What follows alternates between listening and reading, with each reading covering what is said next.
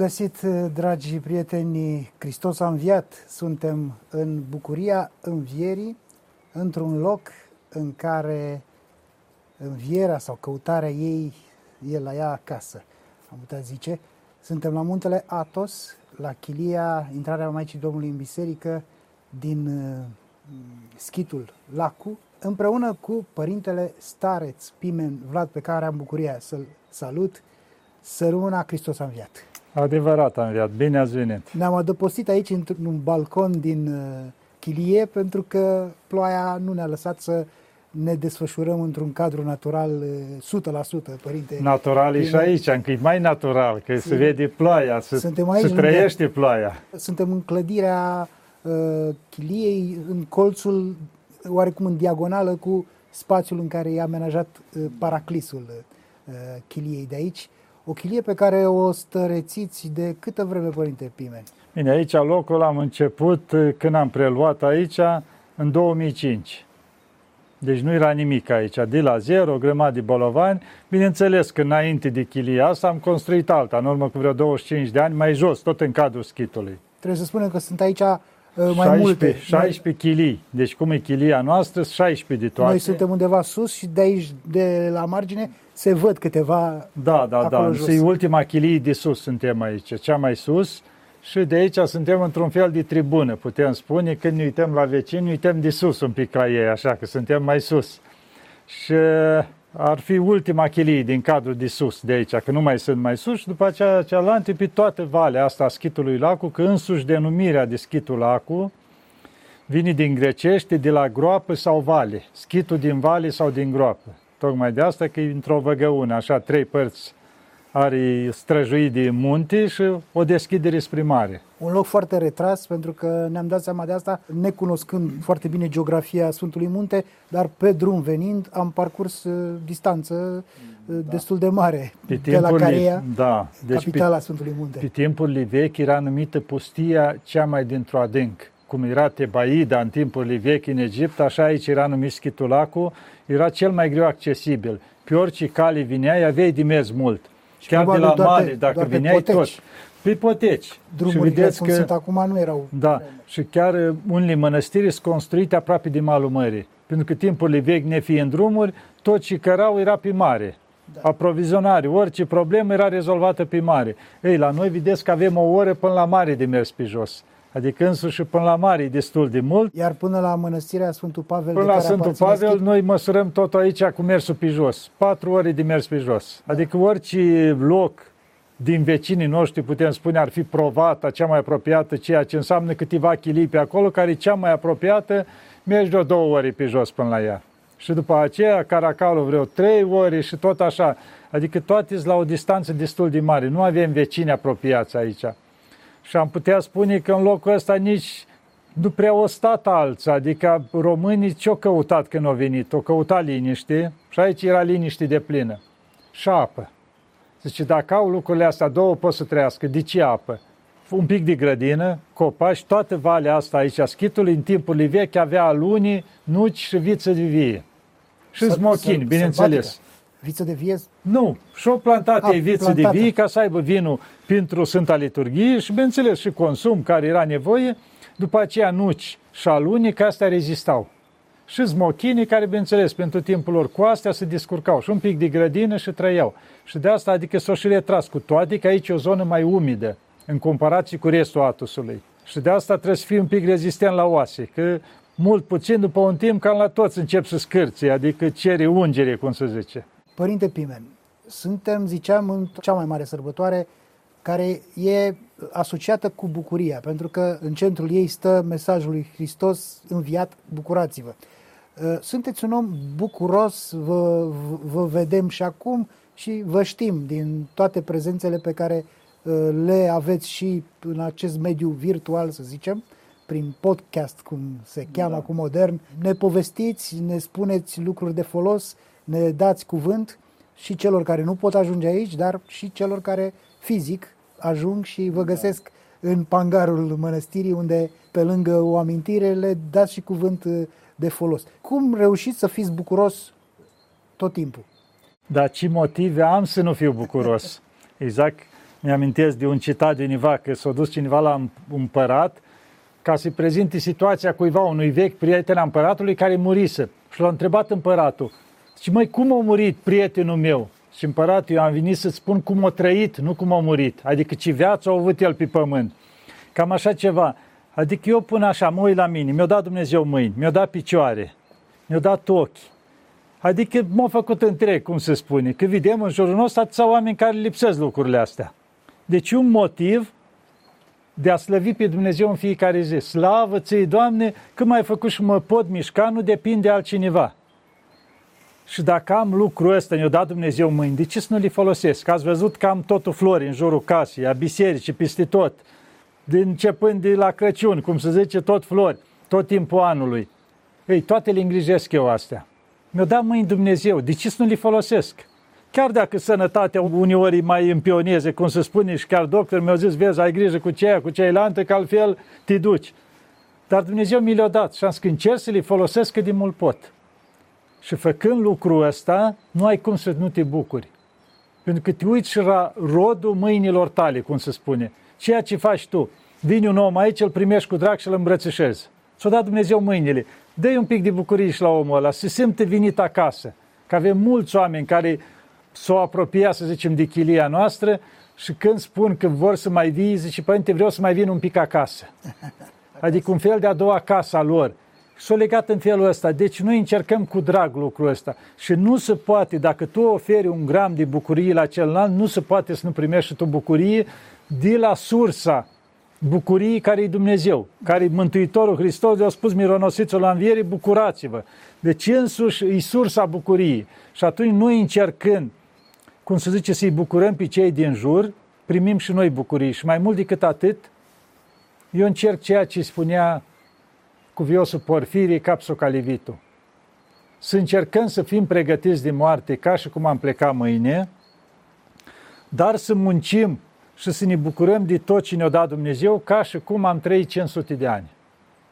Adică tot timpul să facem ceva, nu, a, nu mai am mult, de acum nu mai fac nimic. Da, da, da. Nu. Că de asta fac o paranteză aici, mulți mă întreabă, părinte, e timpul de a mai face copii, acum oameni căsătoriți sau cu tare. Da, zic, și 10 dacă îți dea Dumnezeu. Totdeauna ai timpul. Pentru că Dumnezeu a spus clar, femeia se va mântui prin naștere de prunci.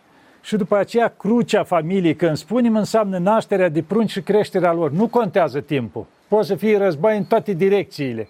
Tu faci copii și îi crești după Dumnezeu. Nu contează că pleacă la un an copilul, că la 10, că la 100, dacă îi pregăti cum trebuie, se duce la Dumnezeu. Și atunci noi tot timpul avem motive de bucurie dacă trăim și să trăim prezentul. Pentru că iar o greșeală la mulți trăiesc sau în trecut sau în viitor că mereu, că uite, am avut problema aia în urmă cu 10 ani și a rămas acum 10 ani. El nu poate să depășească și nu trăiește, e blocat acolo. Sau altul, băi, să vezi ce o să fac eu când o să ajung nu știu unde. Plan. De el nu face nimic în ziua aceea. Și în fiecare zi tot spune o să fac. Deci asta e și înșelarea cea mai mare a diavolului față de om sau să trăiască în trecut sau în viitor și nu mai trăiește niciodată prezentul. Dar cum e cu răul din trecut, uh, Părinte Pimen? Că nu se poate să nu, nu-l ai ca pe o povară. Răul pe care știi că l-ai făcut, te raportezi la el ca o, ca o greutate. Știți ce se întâmplă cu răul? Deci Dumnezeu ne-a dat șansa să devenim ca îngeri. Nu contează ce am făcut în viața noastră. Ne-a dat spovedania. Cea mai mare taină prin care se șterge totul dar spovedania te duci, spui ce ai spus cu căință și după aia încerci să îndrepti, să nu mai repezi lucrul ăla, poate ai furat, poate ai omorât, poate ai făcut, nu știu ce răutăți în lumea asta, să spunem cele mai mari. Ei, deci să nu rămâi în ele, te-ai spovedit și începi să îndrepti tot ce se poate. Sau femei care au făcut avorturi, da? care scrimi, de fapt. Mulți acum că spun întreruperi de sarcină sau ce vrei. Nu, îți scrimi pentru care o să dai socoteală în fața lui Dumnezeu. Dar dacă te-ai spovedit și te-ai oprit, și atunci ce poți să faci tu? Ca să îmblânzești pe Dumnezeu, începi să ajuți copii cât de mulți. Te duci la orfelinate, te duci la familii copii mulți. Poate tu ai ajuns la o vârstă că nu mai poți face copii alții. Dar te duci și ajuți copii care într-adevăr suferă, au nevoie de o mânghiere, de o îmbrățișare, să jerfești din timpul tău și să faci lucrul ăsta. Și asta în prezent. Adică în prezent, rup, las că o să rup, fac. O rup cu trecutul, dar și Ai faci, totul, și faci deci trecutul astăzi. ce odată l-ai spovedit, l-ai șters. Nu vedem la Sfânta Maria Egipteancă, cel mai bun exemplu, care și-a trăit 17 ani viața în toate mizerile astea ale lumii, ca să spunem. O copilă mică, o profitat lumea de ea, că ea neștiind atunci o dori să cunoască lumea și atunci normal. Plecată, fugită de acasă la 13 ani, o luat lumea cu valul ei. Ei, 17 ani o gustat din toate astea ale lumii până o trezit-o Dumnezeu. Harul lui Dumnezeu a luminat-o. Și gândiți-vă că alți 43 de ani în pustie, în pocăință. Și nu că din prima o scăpat, o că 17 ani o chinuitul, toate patimile astea care le-au gustat ea, care începea să roage. În minte, da, în gând. De ce cum încerca să tai totul, era singur în pustie, nu mai vedea oameni, animale, dar îi vineau în minte tot ce a făcut ea. Și spune când ea se topea de sete acolo când avea apă în pustie și vinea gândul, mă ce bun era vinul care îl beam eu în Egipt, în Alexandria, în așa. Ei, și lucrul ăsta o chinuia. După aceea, toate desfrânările care le făcuse, vinea să minte, dar ducea o luptă la sânge, se punea în genunchi capul la pământ și o scunior stătea zi și noapte fără să ridice până nu îi se ușura lupta. Vinea ca o lumină de la Maica Domnului și îi lua lupta. De 17 ani s-a luptat cu asta. Deci ce înseamnă? Renunță la trecut, tai, tragi linii, te-ai spovedit, dar nu înseamnă că ai scăpat atât de ușor. După luptă și luptă Dumnezeu care vede, chiar îți șterge și din amintirii toate. Dar trebuie să vadă că tu lupți cu adevărat. Și se poate lucrul ăsta. Și atunci toată greutatea asta ușor, ușor o ridică Dumnezeu. Și ajungi la un moment dat, poți să ajungi la Sfințenie. Ați văzut Sfânta Maria Egipteanca, zbura prin aer. Mergea pe deasupra Iordanului fără să-l atingă, adică la o măsură. După aia ne întoarcem la o sânt mare, Sfântul Moise, etiopianul, egipteanul. El care era vătaful tălharilor, avea o sute de tălhari, făcuse sute de crimi, de toate, tot ce era posibil în lumea asta. Au ajuns la o sfințenie și că trecut pe mulți sfinți. Și o smerenie extraordinară, că e o, e o întâmplare, cred că o, că o știți, mi se pare că e în, e în Pateric, când el e chemat să judece pe un frate și mi se pare că Moise Etiopianu e despre Nu mai știu de, dacă e la el. Și merge și cu un coș, da, un coș da, găurit un, în spate cu nisip. Da, cu nisip. În, uh, față era, cum se zice, o trăistuță mică și în spate era un sac mare. Și l-au întrebat ăștia, curgea, da, curgea și l-au întrebat ăștia, zice, da, ce vrei să spui cu asta? Zice, am lăsat păcatele mele, era sacul ăla mare în spate și cu trăistuța asta mică a fratele am venit să o judec. Adică le-au dat din înțeles că nu trebuie să judecăm pe ceilalți, cu orice om i s-a pus greșele. Azi pot să greșească el, mâine pot să greșesc eu. Și de asta zice, cine acopere greșeala fratelui și Dumnezeu la vreme din ecază va acoperi greșeala lui. Pentru că orice om mai devreme sau mai târziu are anumite căderi, mici sau mari, că e om. Și atunci Dumnezeu, dacă vede că tu ești cu dragoste și cu răbdare față de ceilalți și la momentul ăla te acoperă cumva nici să te faci de rușine și plus să depășești lucrul ăla și să continui mai departe. Această meteahnă pe care o avem cu toții de a judeca pe celălalt cu asprime uneori, uh, e o sursă de întristare, Părinte Pimen, sau și de bucurie personală că totdeauna când îl judeci pe celălalt, tu te vezi mai sus Știți decât ce se întâmplă? Nu, în momentul ăla care judeci, înseamnă că e patimă interioară. Deci tu întotdeauna vezi că îl judici pe cealaltă, spui la altul, dar o spui cu patimă. Înăuntru tot, îi bucură leacă. Dar asta înseamnă o patimă exact ca la ăla bețivul, care știi că îi face rău băutura, dacă nu o guste, se bucură. E momentul ăla de bucurie. Dar după ce ajunge rău, după aia mai târziu, dezastru tot, îl dor toate, ei, ajunge la aceea. Dar pe moment îi gustă ăla că se bucură. La fel și cel care judecă, pe moment se bucură. Îi zice de ăla, dar după ce o încheia judecata și o văzut de treaba lui, vede părăsirea harului. Uscăciune, rugăciunea nu merge, tristețe, deci nu ai cum să ai bucurie. Bucuria o simți aia pătimașă doar în momentul la care judici, care e de la diavol ca la orice patimă. Dar după aceea vine urmarea aia. Vezi că tu ai judecat pe cineva și pe aia toată ziua nu mai ai bucurie, nu poți să te mai rogi când trebuie, te simți adică într-o stare de părăsire. Că de asta este porunca care spune nu judecați și nu veți fi judecați. Însuși Dumnezeu spune, pentru că știi că e greu lucrul ăsta, ne-a spus clar, nu judeci pe nimeni, nu te mai judec nici eu, te iau direct în rai. Dar nu judeca pe nimeni. Și avem multe exemple în felul în care s-a luptat, nu judecat și a trecut fără vânt, direct faptul că ne interesează cu, cu patimă sau cu bucuria aceasta de moment uh, răul din celălalt e o, o sursă de de întristare neapărat. Pentru că până la urmă e o bucurie a plăcerii. Din plăcere nu poți să ai o bucurie de durată. Da, e pătimașă. Da. O bucurie pătimașă, e ca și cum dacă îi se întâmplă ceva rău la celălalt, ei, las că meritat. Eu mă uitam la un lucru, să o luăm la nivel, nu intrăm în politică, dar la nivel de asta. Mă uitam, că vedeți, în lumea asta, în toate, tot te trezești deodată, se schimbă puterea, să închiși câțiva, sau cu tare, sau alții care au posibilități mai mari afaceri să închiși. Și auzeam pe alții care habar nu aveau de oamenii ceia, nu i-au cunoscut niciodată, nu i-au întâlnit și imediat zicea, bine că l-au închis cu meritat, dar de unde știi tu cu meritat?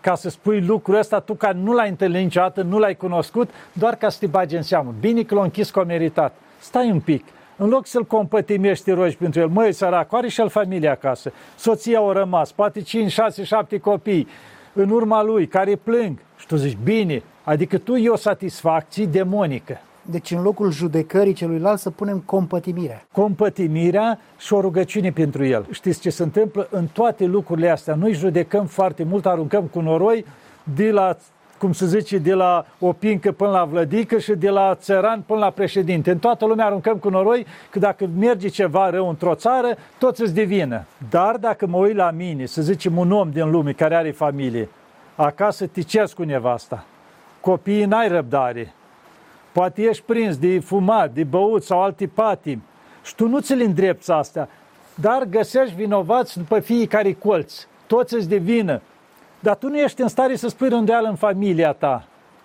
Cum mai ridici tu capul în fața lui Dumnezeu să judici pe ceilalți? Că ia să fie o familie exemplu, copiii crescuți cum trebuie, tu acasă să, fii cu, să vii cu drag totdeauna, să îmbrățișezi pe toți, nu că intri în casă, fug toți să ascund. Te implici în familie, mai speli și tu un vas, faci și tu ceva. Adică familia ta să fie un exemplu. Fii așa și arată prin felul ăsta, nu prin cuvinte, cu uite cum ar trebui să fie societatea. Dar vedeți, e foarte ușor de a arunca cu noroi. Și știți cine aruncă cel mai mult cu noroi? Aceia care au multipatimi sau nu reușesc să facă în viață nimic. Aceia înăuntru lor se duce o luptă. Și atunci, care se zmerește în lupta asta, Dumnezeu îl ajută. Că el se zmerește și, Doamne, uite, toți sunt mai buni ca mine, ajută-mă și pe mine să-mi revin, să mă ridic. Dar care nu fac lucrul ăsta, nu se zmeresc, se simt inferiori. Și atunci ce zice? Băi, eu nu pot să mă urc la ăla dar îl murdăresc pe ceala. Și începe la toți oamenii să-l vorbească de rău pe cealaltă. Uh-huh. Cumva să-l coboare pe ceala în ochii altora ca să nu pare el atât de jos în groapa lui cu noroi. Deci, adică e ceva ce face da, diavolul, Îndreptățirea de, de sine. Da, dar de fapt e o lucrare a da, diavolului da, da, da. asta, care se folosește de oameni că nu poate altfel. Dar, părinte, sunt și oameni în jurul nostru care au fapte care merită condamnate. Adică și, și le vedem și le judecăm și le etichetăm ca atare. Dar se întâmplă, și asta din experiență, și din experiență proprie, că atunci când am judecat cu patimă, cum a zis, o scădere a unui confrate, mi s-a întâmplat să cad eu însumi la puțină vreme în aceeași greșeală. Asta e clar, orice. Noi spunem că judecăm că, na, că trebuie să-l condamnăm pe ceala. Nu avem dreptul sunt judecători puși de stat de asta, care cia, dacă a făcut o faptă rea, se dovedește, îl judecă, îl închide și așa mai departe. Nu avem noi dreptul. Pentru că noi, semnele că nu avem dreptul, după ce l-ai judecat, uiți la starea ta. Poți atunci sta de vorbă cu Dumnezeu cu inima deschisă că n-ai greșit cu nimic? Sau conștiința te roade pentru ce ai spus? Dacă te oros, totul e pătimaș. Și ca să fim sinceri, majoritatea sunt pătimașe. Când ne aruncăm în judecatul ăsta și dăm în dreapta și în stânga și devenim un fel, eu mai folosesc de talibani, de cia, că noi suntem cei tari și lovim în dreapta și în stânga. Cine ne-a dat dreptul ăsta? Da. Părinte Pimen, a început să plouă puțin mai tare. Din nou, N-ai uh, nimic. Nici, Ploaia e binecuvântare. Nici vremea cu capriciile ei nu vă întristează vreodată? Nu. No. Păi, n-ați văzut dacă urmăriți toate filmările mele care mi le fac? Eu le fac cu telefonul singur. Eu niciodată nu am pe nimeni roată, mă duc în grădină, mă duc acolo. Vă uitați la alea de iarnă. Când ninge mai frumos, eu sunt mijloc cu zăpezi băgat și filmez.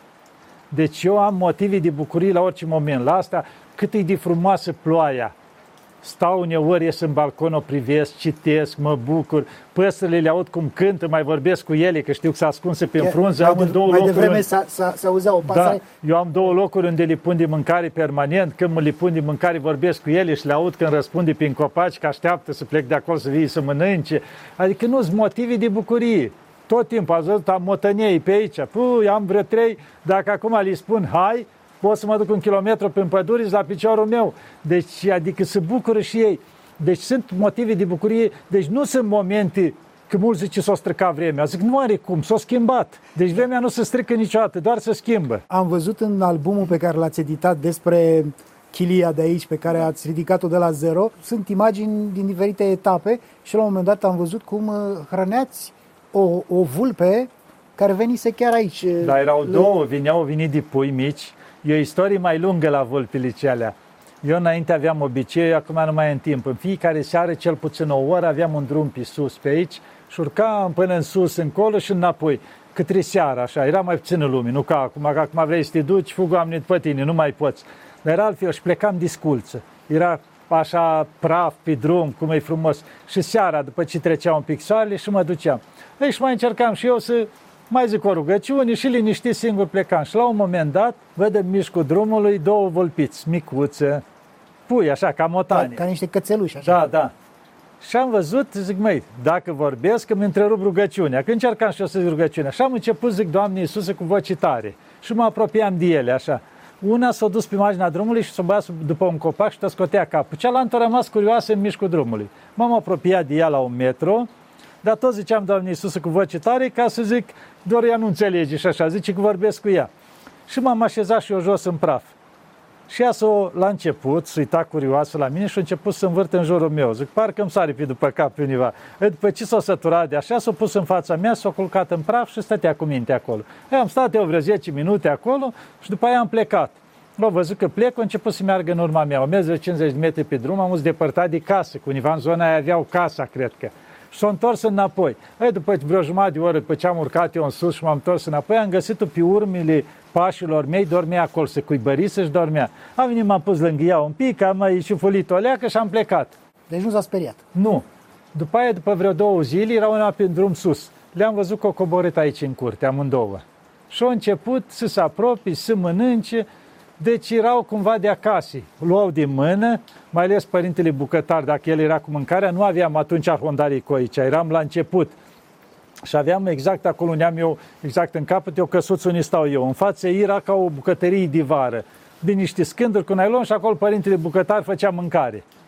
Ei, și el vinea acolo și el, pe lângă mâncare, dacă se întâmpla uneori curăța cartofi sau dacă nu mai avea timp liber, mai sculpta câte ceva, că îi plăcea. Și cum s-a așa, așa jos, vulpile vineau și se băgau sub dulamă, sub dulamă jos. Și stăteau ascunse acolo. Și când apărea cineva, nu mă scoteau capul, se uitau și repede se ascundeau înapoi. Deci devenise de acasă. Bineînțeles, până au crescut mari, ei, după ce își fac și ele, cum zice familia lor, au plecat. Ca au ele regulile lor. Este o regulă care după ce crezi mai, trebuie să pleci în alte zone, că mama aia bătrână face alți pui și au regulile lor, da. Și tot timpul, sau scroafa cu purcei, patrula pe aici au trebuit să fac gard când în strica florile. Da, deci au venit, chiar un purcel vinea tot timpul, pe aici s-au obișnuit să mânca, să certa cu motanii de la mâncare.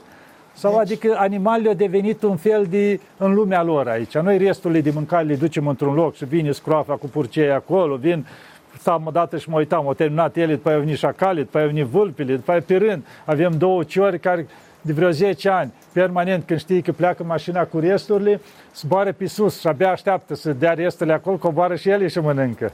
Deci trăiesc toate în jurul nostru. Asta e un semn că aici e un mic colț de, de rai, pentru că bănuim că și în, în rai toți erau dar fără nu conflict. Era toate, toate erau... La picioarele lui Adam nu spune că toate se plecau și toate pășteau împreună și mielul cu leu, că înainte nu mâncau carne, nu știu ce, pășteau din cele ce erau. Așa au fost la început. Era într-o pace și într-o armonie toate. De la căderea omului s-au întors să leacă pe dos toate, dar în momentul în care omul caută să apropie de Dumnezeu, animalul simte și nu mai simte frică și începe să apropie. Zice, a, stai că e prietenul meu. Deci deodată îl vezi că chiar de sălbatic vine și se apropie de tine. Pentru că simte ceva că începi și să ai ceva de la Dumnezeu. Pentru că tu apropiind de Dumnezeu, din scânteia aceea, eh, preiei o leacă din blândețea aceea, din lucrurile astea. Și lucrurile astea au efect asupra celor din jur. Și apropo de asta, pentru că ați adus aminte de Maria Egipteanca, e și amănuntul acela în biografia sa, cu săpatul gropii de către Când a venit leu, un leu pentru care că i-a spus că timp de 40 șapte de ani sau patru ștec tostate acolo, ea nu a văzut animal. Da. Nu exista nimic. Și totuși au venit leu pentru înmormântarea ei. Pentru că știa că bătrânul nu poate să sape. L-a trimis Dumnezeu, du-te și sapă-i groapa. Sau la Sfântul Gerasim la Iordan care leu ăla, datorită că eu am grijit la aba și a scos țepul de acolo, a rămas toată viața și l-a slujit pe Sfântul Gerasim.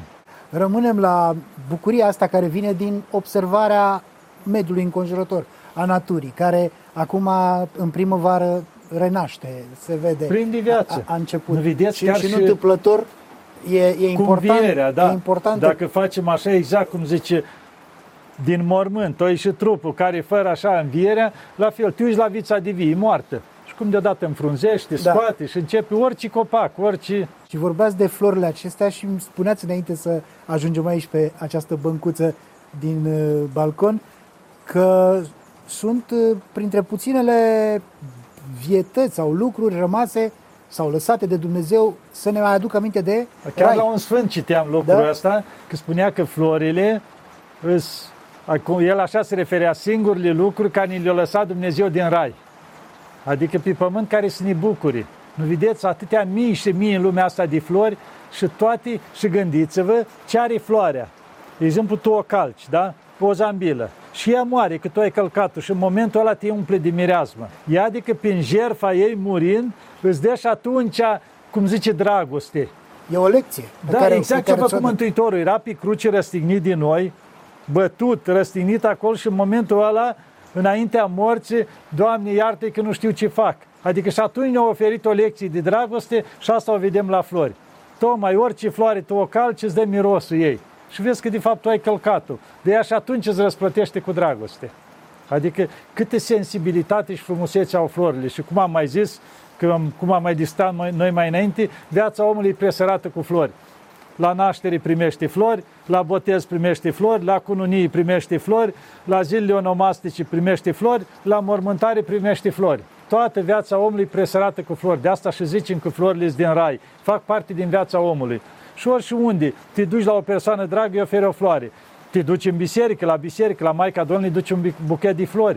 Adică peste tot florile fac parte din viața omului și le-a lăsat Dumnezeu cumva să ne însenineze. Cum îmi spunea cineva, și mă, m-am dus la un azil de bătrâni, de la 70, 80, 90 de ani, amărâte, părăsite, chiar de copiilor. M-am dus cu un buchet de trandafiri și le-am dus câte un trandafir la fiecare zi și să vezi acolo lacrimi la bătrânile, ce alea cum plângeau, le-am îmbrățișat pe toate și așa. Ce a însemnat o floare pentru ele? Pentru că femeia are ea din firea ei o sensibilitate, mai mult decât bărbatul. Și în momentul când ai atins sensibilitatea aia, e topită, adică cumva vezi la o bătrână de aia uitată. Ea e femeie, deci sensibilitate o are, nu contează că a ajuns la vârsta aceea. Vei cu o floare de aia, poți să-i faci, adică ziua aceea să-i o faci rai. O simplă floare. Vedeți ce semnătate au și florile și ce finețe, așa, sensibilitate. Și ce pot să transmită. Uneori înlocuiesc vorbele, pentru că la vorbe poate suntem neîndemânatici să le, să le rostim și atunci... Oricât co- de ai cu o fi, floare- de, știi cum nu îndrăznești să fii, să zici îndrăgostit, sau acasă vii la soție, cumva nu știi cum să te porți, du o floare. Și aia e mai presus decât toate. Adică un gest, o floare, o ciocolată, o ceva, gestul ăla și nu zi nimic. Să vezi cât efect are. Părinte Pimen, sunteți monah de foarte mult timp aici în Atos și Mult. Tre- Zicem noi mult, că știți cum zilele mult, sunt mult așa. raportat la o viață de om, că Da. la asta Da, ne, ne raportăm 30 de la, ani la aici timp. în Atos, da. Să vă dea Dumnezeu sănătate și să, să aduceți cuvânt de folos și, și folos duhovnicesc celor cu, cu care intrați în, în legătură și aici și prin alte mijloace tehnologice. Dar ce vreau să vă întreb, um, vă întristează ceva că omul nu poate fi bucuros tot timpul, nu? Deci ce se întâmplă? Dacă e vorba de întristare, întristarea interioară, știți că mă întristez? Când o supăr pe Maica Domnului. Atunci când știu Dar o supărați? că o supăr. Pentru că știți ce se întâmplă? Adică îi văd bunătatea și dragostea ei. Gândiți-vă că eu am venit în Atos în urmă cu 30 de ani, cu traista în băț. Deci n-am avut nimic. Hainele de pe mine și un mic bagajel, așa cum zice eu, o traiste. Pe la Ierusalim, fără un leu în buzunar, am stat trei săptămâni la Ierusalim, am dormit prin boscheți, eu nu aveam nimic era, ca să ajung era în Atos. înainte sau după 89? Era 93. 93. Dar în perioada aceea nu spunea viza pentru, pentru Grecia sub nicio formă. Și foarte greu spunea pentru Ierusalim. Dar e o istorie întreagă, cam o carte, 300 de pagini, ar trebui numai traseul ăsta din țară ca să ajung în Atos, câte am trecut, câte minuni, câte cutare, să ajung în Ierusalim și fără bani și la urmă să am și viza care nu spunea sub nicio formă pentru Grecia, să ajung în Atos, trebuia bani de buzunar să dovedești că ai nu știu câți, eu nu aveam nimic. Adică toate astea ca să ajung, eu vedeam purtarea de grijă a Maicii Domnului, pentru că eu am spus așa, când am plecat în mănăstiri în țară, a fost harul lui Dumnezeu. Iarna, zăpada de un metru la 10 seara, am plecat, nu m-am uitat în urmă cu hainele de pe mine. Deci când a venit chemarea lui Dumnezeu. La fel când a venit să plec în Atos, la fel. Eram pe un deal la Sihăstrii, urcam acolo, venise tata până la mine și stăm de vorbă, urcam și coborea pe Indiclopa. Și când m-a văzut de la distanță, ai grijă să nu fugi în Atos, făcea. Dar suna, eu așa, în mintea mea suna, știu că o să fugi în Atos. De eu nu înțelegeam ce vrea să spui, adică așa, și nu băgam în seamă. Când cu el mă întâlneam fiecare zi, eram cu toate treburile la Siestrea, ca ajutor de econom, cu muncitorii, cu frații, cu toate. Și am toată ziua pe dealul și mă întâlneam cu el și râzând așa. Și tata zice, bă, dar ce tot zice pe Nicleu? tot repeta lucrul. Am ajuns la ele, am sărutat mâna, tot o repeta până ne-am despărțit. Se vorbește, în vezi, glumește, se grădi și el. E după o săptămână, deodată mi s-a deschis mintea, nu vedeam decât Atosul. Ceea ce înainte nici nu mă gândeam la Atos. Nici nu mă interesa. Eram acolo, eram călugărit în Siestrea. În momentul ăla, deodată Atos. Și era ceva despre care doar citiseți. Era din neatins. Adică eu n-am nu știam o limbă străină, nu ieșisem din țară niciodată. Era perioada aia când încă abia atunci se trezea lumea după comunism. Era toate, adică deodată Atos. Ce? Ei, dar pentru că am văzut că e chemarea Maicii Domnului, când am văzut că deja totul dispăruse, la fel ca și venirea în mănăstire, am trebuie să mă duc în Atos. Și n-am mai ținut cont de nimic, fără bani, fără nimic, am plecat în Atos. Adică a fost chemarea atât de mare, încât nu m-a mai interesat ce o să fie pe traseu. Gândiți-vă că eu de la Ierusalim... Nu v-ați făcut un plan înainte. Nimic. De la Ierusalim, când să vin în Grecia, am luat corabii. Că aceea era ce mai ieftină. Trei zile am, și trei am, nopți. am văzut că și acum îi se spune vaporului acesta, care e un vapor modern, feribot, îi se spune corabie. Încă. Cum da, îi spuneți da. Păi așa e exprimarea noastră. Și gândiți-vă că de la de la Haifa din Ierusalim până în Pireos, trei zile și trei nopți. Trei zile și trei nopți fără mâncare, fără nimic. Când aveam nimic. Am făcut post ca în postul mare, cum se zice, da. Deci toate au fost, dar nu mă interesa nimic. Eu știam că trebuie să ajung în Atos. Maica Domnului mă lua și mă duce în Atos, mă duce și am ajuns în Atos. Au trecut 30 de ani, adică purtarea de grijă a Maicii Domnului a fost atât de mare. Dacă vedeți, am ajuns. Asta e a doua casă și biserică care o fac aici. De la zero, fără un leu în buzunar. Adică Maica Domnului. Și atunci cum să nu mă întristez eu când văd că o întristez pe Maica Domnului, care e ca o mamă de ceea care nu-ți greșește niciodată, te iubește fără limită, te ține tot timpul în brațe, îți dă tot ce îi ceri și tu la urmă o superi. Pentru că supărarea nu trebuie să faci nu știu ce, dar dacă gândești ceva, nu față de ea.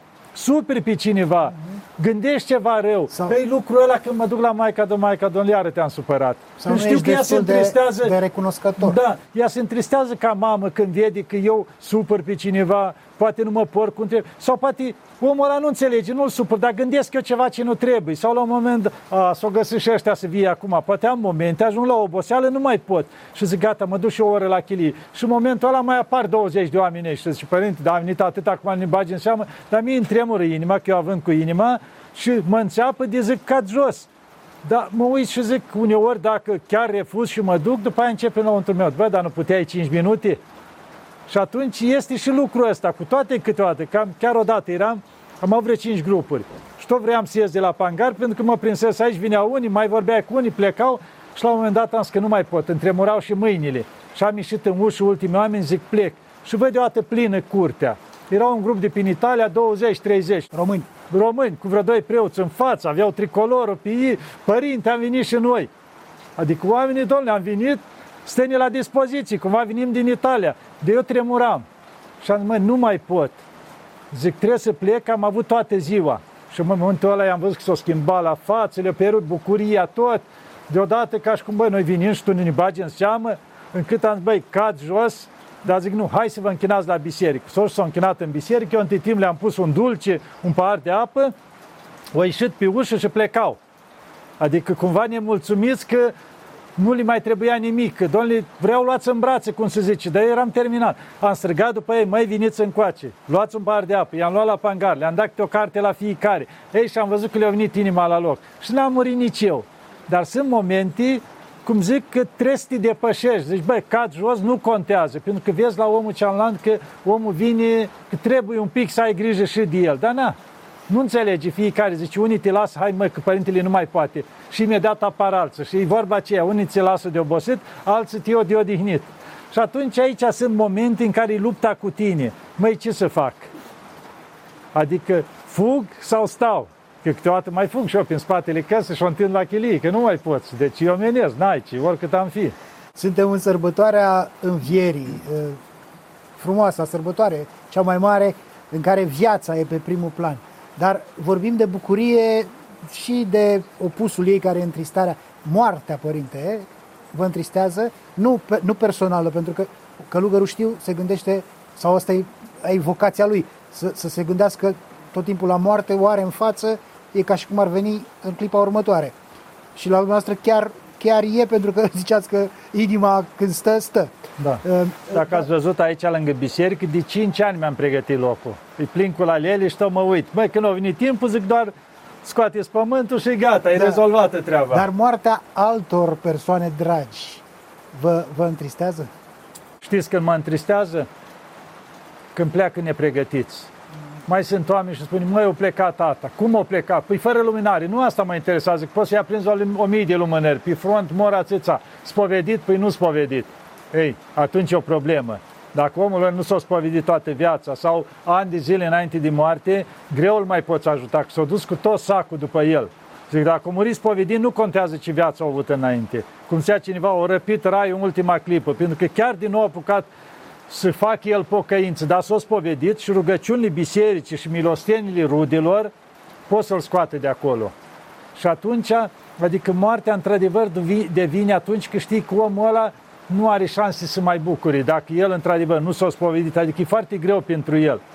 Mi-amintesc că acum discutam cu o femeie și îmi povestea din mama ei. Avea 100 și vreo 8 ani. Și toți zicea, hai moarte, ia și pe mine, că plecase cam toți din jur, am început și din copiii ei să-i plece. Și hai moarte. Și într-o zi ce am văzut că vorbea la geam cu cineva. Și mamă, cu cine vorbești? Cu moartea. Și zice, ce zice, au venit stia nu, o să au venit pentru altcineva, o să eu să mai aștept, știi? Adică erau, adică era atât din păcat încât să rugam fiecare zi, hai moarte, că mi-ajunge, hai ia-mă și pe mine, ei pe toți, dar pe mine când? Nu, zice, tu mai, mai fă răbdare, cam așa ceva. Adică, până la urmă, moartea face parte din viața noastră. Vedem în fiecare zi. Discutam cu Părinte Iulian, cu bătrânul, cu noi așa îi zicem Chiar vreau să vă întreb, că de curând v-a plecat duhovnic da. din deci, lumea asta. 28 de ani l-am avut duhovnic, cu ultimii 2 ani nu mai putut el spovedi. De era, Iulian da, de la Prodrom. De la Părinte, da. Și el era, adică el spunea așa, măi, cât stai de multe ori, vă dați în 28 de ani, adică cât l-am înnebunit aproape săptămânal, vă dați seama. Și mă, știi cum e cu moartea asta? Că era el așa simplu cumva în cuvinte, dar așa foarte profund. Și măi, închizi ochii și deschizi. Și o să zici, mă, mă, mă, așa face el, din toată inima. Mă, eu n-am știut că abia asta e viața reală. Zice, când te des- ai închis ochii și ai deschis și te-ai trezit în viața dincolo. Și vezi deodată că poți să zbori. Nu te mai ține trupul ăsta. Acum dai, să te chinuiești, sari un metru, mai mult nu poți, dar poți să zbori. Vezi deodată că nu mai este distanță, poți să vezi unii vrei. Adică toate devin ușoare și frumoase și zici, bă, cum am stat eu în vasul ăsta de lut atâția ani și m-am chinuit și uite cât e de frumos aici și atât am legat de materia asta de parcă asta era pe totdeauna. Când colo abia acolo te trezești în viața reală. Noi devenim atât de împătimiți încât ni se pare că asta e totul. Nu. Asta e ceva, o trecere, o pregătire pentru dincolo, pentru veșnicia aia care nu are sfârșit și o să ne căim, știți cum? Enorm de mult dacă pierdem veșnicia, pentru ce? Pentru materia asta pentru câțiva ani. Și veșnicia aia care nu se termină și care zice, nu numai că de că ai ajuns să veșnici, tu te-ai luptat aici pe pământ și ai făcut și tu ce ai putut, dar ți-ai dat silința și te-a prins moartea în uh, starea asta de luptă spre a face binele. Și când te-ai dus dincolo, dacă mila, de mila lui Dumnezeu ajungi în rai, zice, până la judecata finală, zice, tu o să, lupta aia care ai dus tu aici, o să-ți fie adăugare de cununi până la judecata finală, zilnic Dumnezeu, ca și cum tu ai luptat în continuare, tot îți dă cu nuni. Și ai să ajungi până la un loc de bucurie foarte mare. Dar dacă ai făcut rău și te-a prins moartea făcând rău în rău, te duci în iad și de acolo tot din rău mai rău. Patima aia care ai fost o abeție aici, acolo o să te chinuiască atât de mare din cinci mai tare fără să o poți împlini. A destrânării, acea fi, o fie, deși atâta suferința de mare din, din rău în mai rău, cum se zice. Și să merite ca noi să pierdem veșnicia pentru câteva lucrușoare, pentru o mâncare de aia, că tremur eu, că trebuie să o mănânc, că nu pot ține o de post, că nu pot o leacă să mă înfrânez limba, să, adică să ajung să înjur pe Dumnezeu, să înjur pe Maica Domnului și după ce înjur când dau din ecaz, Doamne, știi, ajută-mă și pe mine. Bă, dar tu 10 ani m-ai înjurat până acum. Sau, acum sau, vii deodată că ai mai, interesul. Sau mai grav, tu ești de vină că mi se întâmplă mie da, toate astea. Asta sunt o grămadă întâlnesc, întâlnesc oameni, că Dumnezeu e divină pentru orice situație a lui. Orice merge rău, el nu se uită, adică tu bei ca porco, cază în noroi, îți spargi capul și pe aia spui că Dumnezeu e divină. Adică cât e de slabă mintea noastră. Că n-am avut noroc. Asta sunt niște prostii. Și odată Dumnezeu ne-a dat libertatea.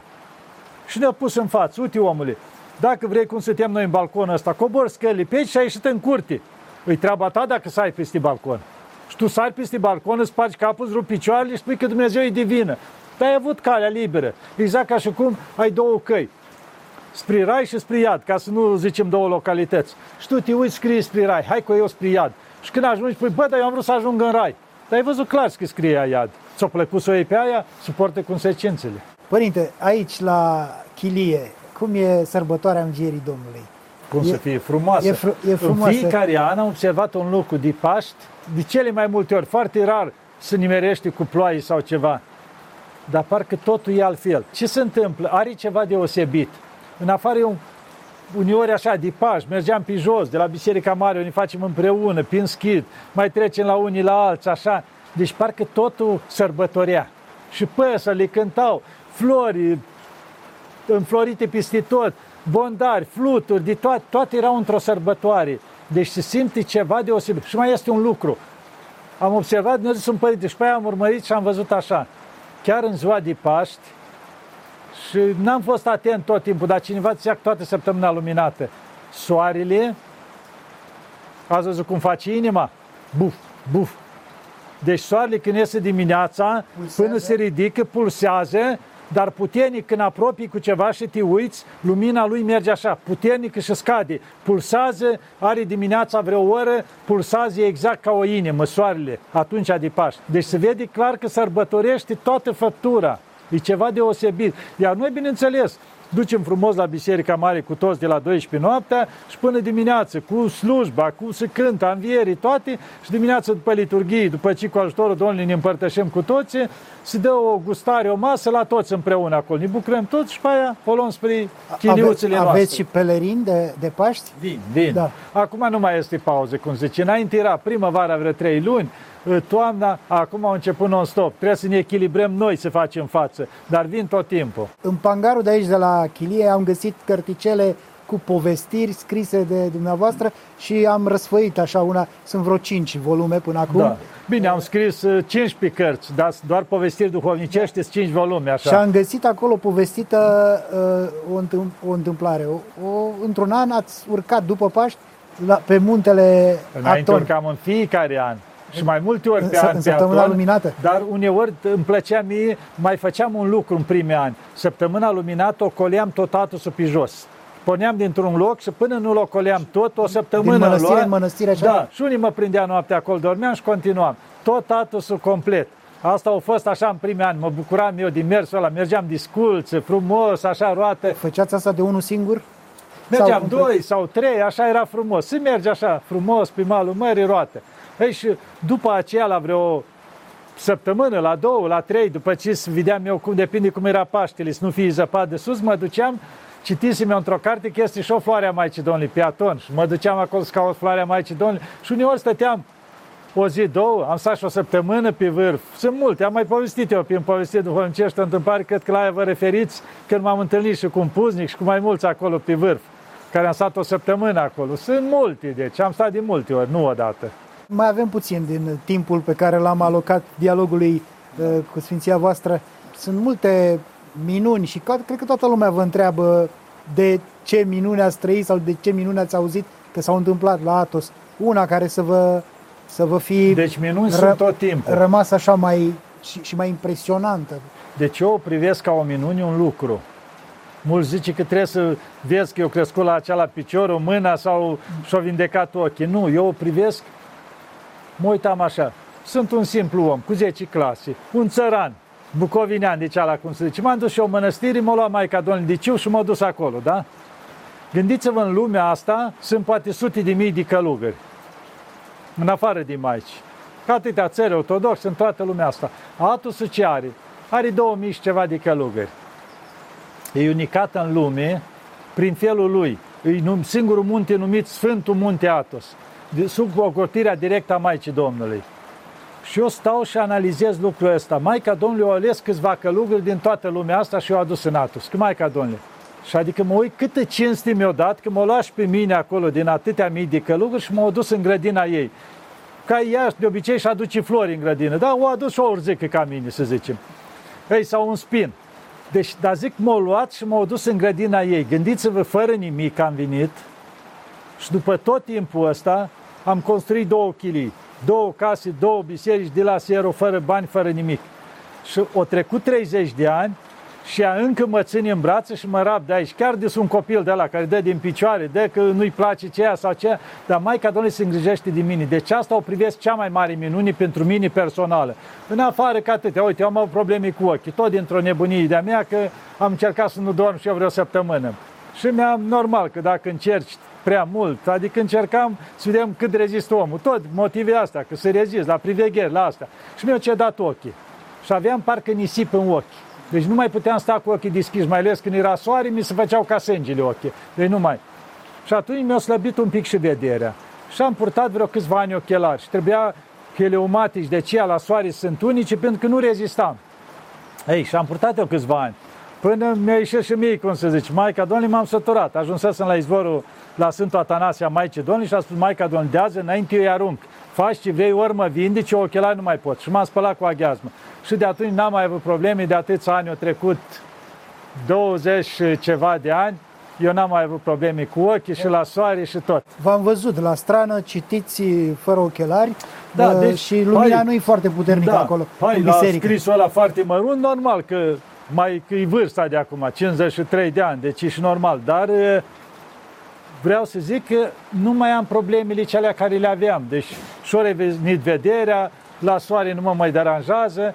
Deci Maica Domnului a văzut, băi, ăsta e nebun, nu mă înțeleg cu el, hai să-l repar, cum se zice. Și de atunci, de câte ori trec la izvorul Maicii Domnului, totdeauna apă pe ochi, că știu că aia e și care îmi spunea o cunoștință veche de ani de zile, avea probleme cu genunchi, deci mari, mari, așa, și îi scotea permanent apă la genunchi, a fost sportiv la viața lui și de la atâtea căderi și astea, și tot acum îi scotea și acum au venit în Atos și odată a ajuns și el la, că vinea la noi, stătea două, trei zile și s-a dus pe la izvor.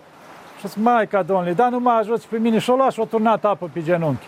Și el urma când se duc în țară, că era genunchiul umflat, să-i scoate din nou, că permanent o să făcea.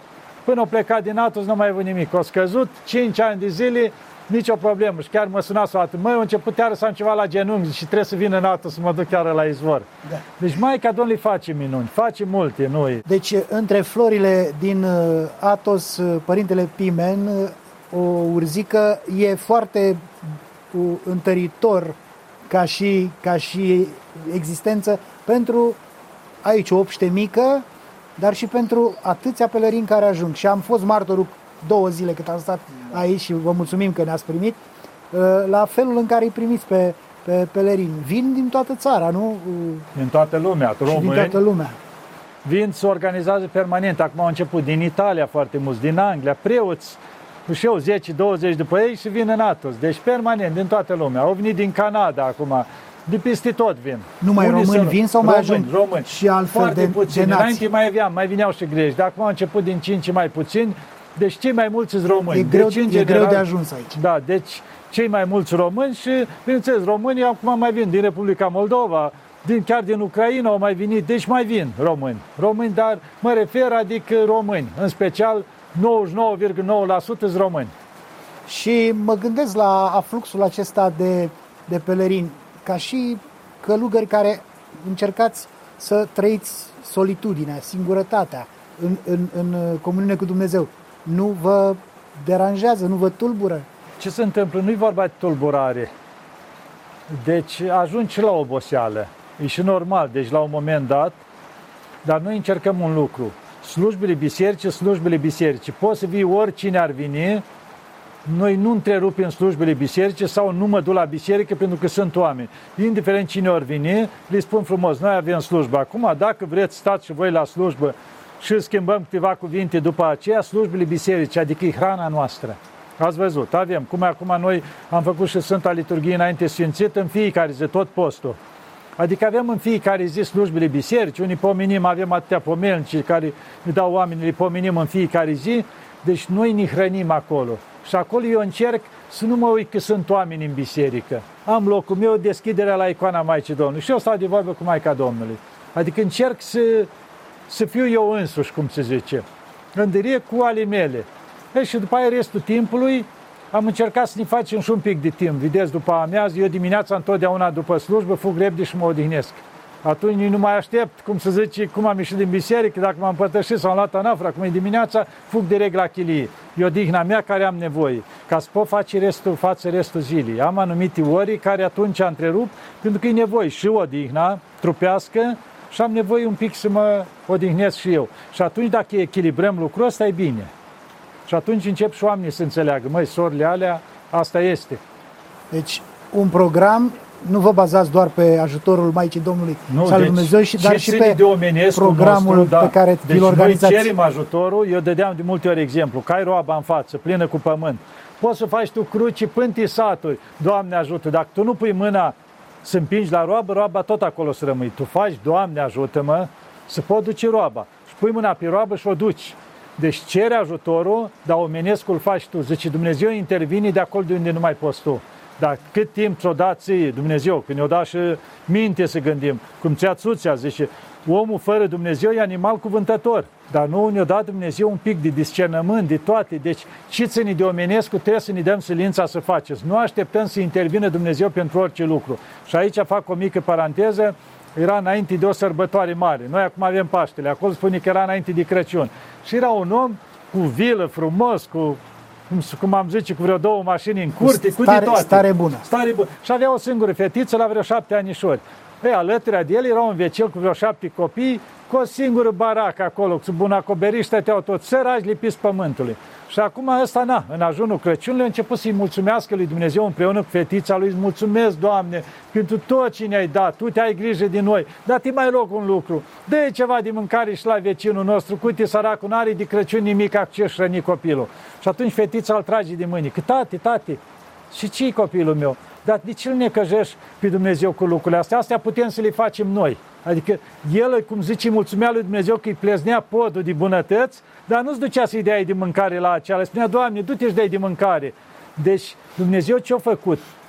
De la unii mai mult, ca să-i ajute pe ceilalți, ajutându-i pe ceilalți, ceilalți săraci se roagă pentru ei și în felul ăsta se mântuiesc toți. Dar dacă tu zici, bă, păi eu am meritat, de-aia mi-a dat Dumnezeu mult, da? Ai meritat Dumnezeu într-o zi, poți să le ai toate sau poți să le lase. Și la urmă să te duci la chinuri dincolo pentru că le-ai ținut doar pentru tine. Nu. Când îți dă Dumnezeu mai mult, îți dă pentru că sunt alții care nu au și trebuie să-i ajut pe ceilalți să formeze echilibru, rugăciunilor celorlalți, să te ajute și să te sprijini și pe tine. Și cu pilda asta uh, ne apropiem de final și încercăm să închidem rotund că spuneați la un moment dat că bucuria e uh, adevărată atunci când o împarți altora. Bucuria nu poți să o ții doar pentru, pentru tine, așa ca și în pilda aceasta degeaba ai foarte mult dacă și te bucuri doar tu uh, singur de ceea ce ai și nu bucuri și pe alții. Deci bucuria vine de la Dumnezeu.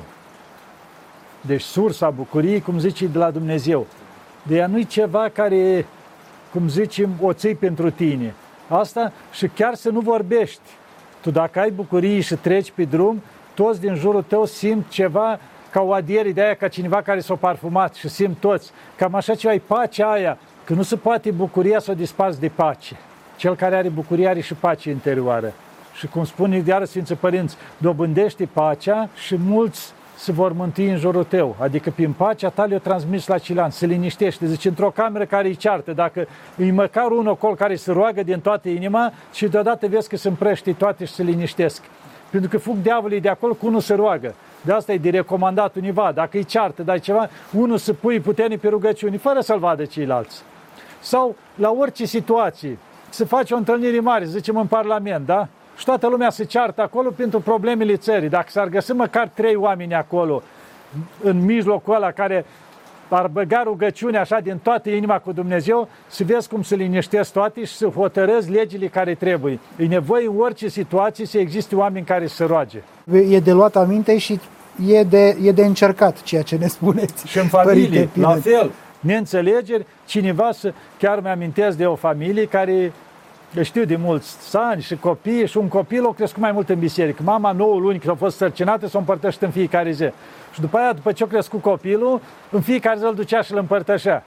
Deci a ținut o legătură. Ei, copilul ăla când a ajuns pe la 5, 6, 7 ani, dacă cumva era ceartă în casă, el dispărea. Și îl găseau în fața icoanic să ruga. Și da, ce face aici? Deci mă rog pentru voi. Deci să vă împăcați. de la Dumnezeu, da, ca să fie, vedea că nu-i bine în casă. Deci copilașul ăla. Deci ce înseamnă să fii în Harul lui Dumnezeu? Înseamnă să dorești totdeauna bine la cei din jur. Și asta ca să poți, că tu nu poți omenește. Și atunci intervii pe rugăciune. Doamne, te rog, uite săraci, să ceartă. Treci pe drum și auzi că la o casă se ceartă cineva. Fă o rugăciune în mintea ta și însemnează ca să aia cu semnul cruci. Doamne, ai grijă de ei să liniștească. Să vezi că în urma ta, fără să-ți dai seama, acolo să liniștesc. Yeah. Deci noi putem transmite binile ăsta și fără să fim văzuți. Și acum, când ne apropiem, era în Atena cineva, o femeie româncă și locuia într-un bloc. Și era foarte nevoitoare, se ruga cu tare și îmi spunea, zice, eu după 12 noaptea ce fac, când știu că s-au liniștit toți? Ia și ia casa ei și ieșea cu tămâia, ieșea în ciorap să nu se audă și urca tot blocul ăla până sus cara și tămâia la fiecare ușă și fugea înapoi. Deci cumva zice, mă, ca să fie pace la toți. Și nu știa nimeni. Noaptea când toți dormeau, trecea cu tămâia și fugea după aia în cameră înapoi. Deci poți să faci bine fără să te știe nimeni. Binele incognito, da. Și nu, nu degeaba uh, a fi în harul lui Dumnezeu se traduce cu a fi în bucuria lui Dumnezeu. Dar adică, normal, nu uh, se discută. Noi vedem că Dumnezeu e dragoste. Împărțim... Dragoste înseamnă să oferi celorlalți, că dragostea, zice, ea nu caută niciodată ale sale. Nu se uită să-mi fie mie bine, să fie bine celorlalți. Și atunci dacă ai dragoste, tu te interesează tot timpul, mai să le fie bine celorlalți, să fie bine soții, să fie bine copiilor, să le fie bine la cei din jur, la servici, totdeauna, măi, măi, ce pot să fac eu să le fie bine? Asta înseamnă dragoste. Da, Părinte Pimen, mulțumim că ne-ați împărtășit păi din, bucuria, din bucuria dumneavoastră în da. această da. zi a marii bucurii, a, a învierii și să vă țină Dumnezeu sănătos și să ne mai primiți aici și să ne dați cuvânt de folos pentru toată da. lumea dornică și înfometată de, de cuvinte. Și ca să rămânem în bucurii, nu trebuie să pierdem legătura cu Dumnezeu. Asta e clar. Orice am încercat noi lumește, totul se termină. Deci singura sursă a bucuriei Dumnezeu, ca să ne fie clar. Deci atunci, ori sub orice formă am lucrat noi în viața asta să nu pierdem legătura cu Dumnezeu. Și atunci, într-adevăr, o să trăim bucuria care e fără de sfârșit. Nu când avem necazuri, avem, dar și în necazuri ne bucurăm. Da. Puneți la inimă ce ne-a spus Părintele Pimen Vlad, dragi telespectatori, să aveți sărbători frumoase, numai bine, Hristos a înviat!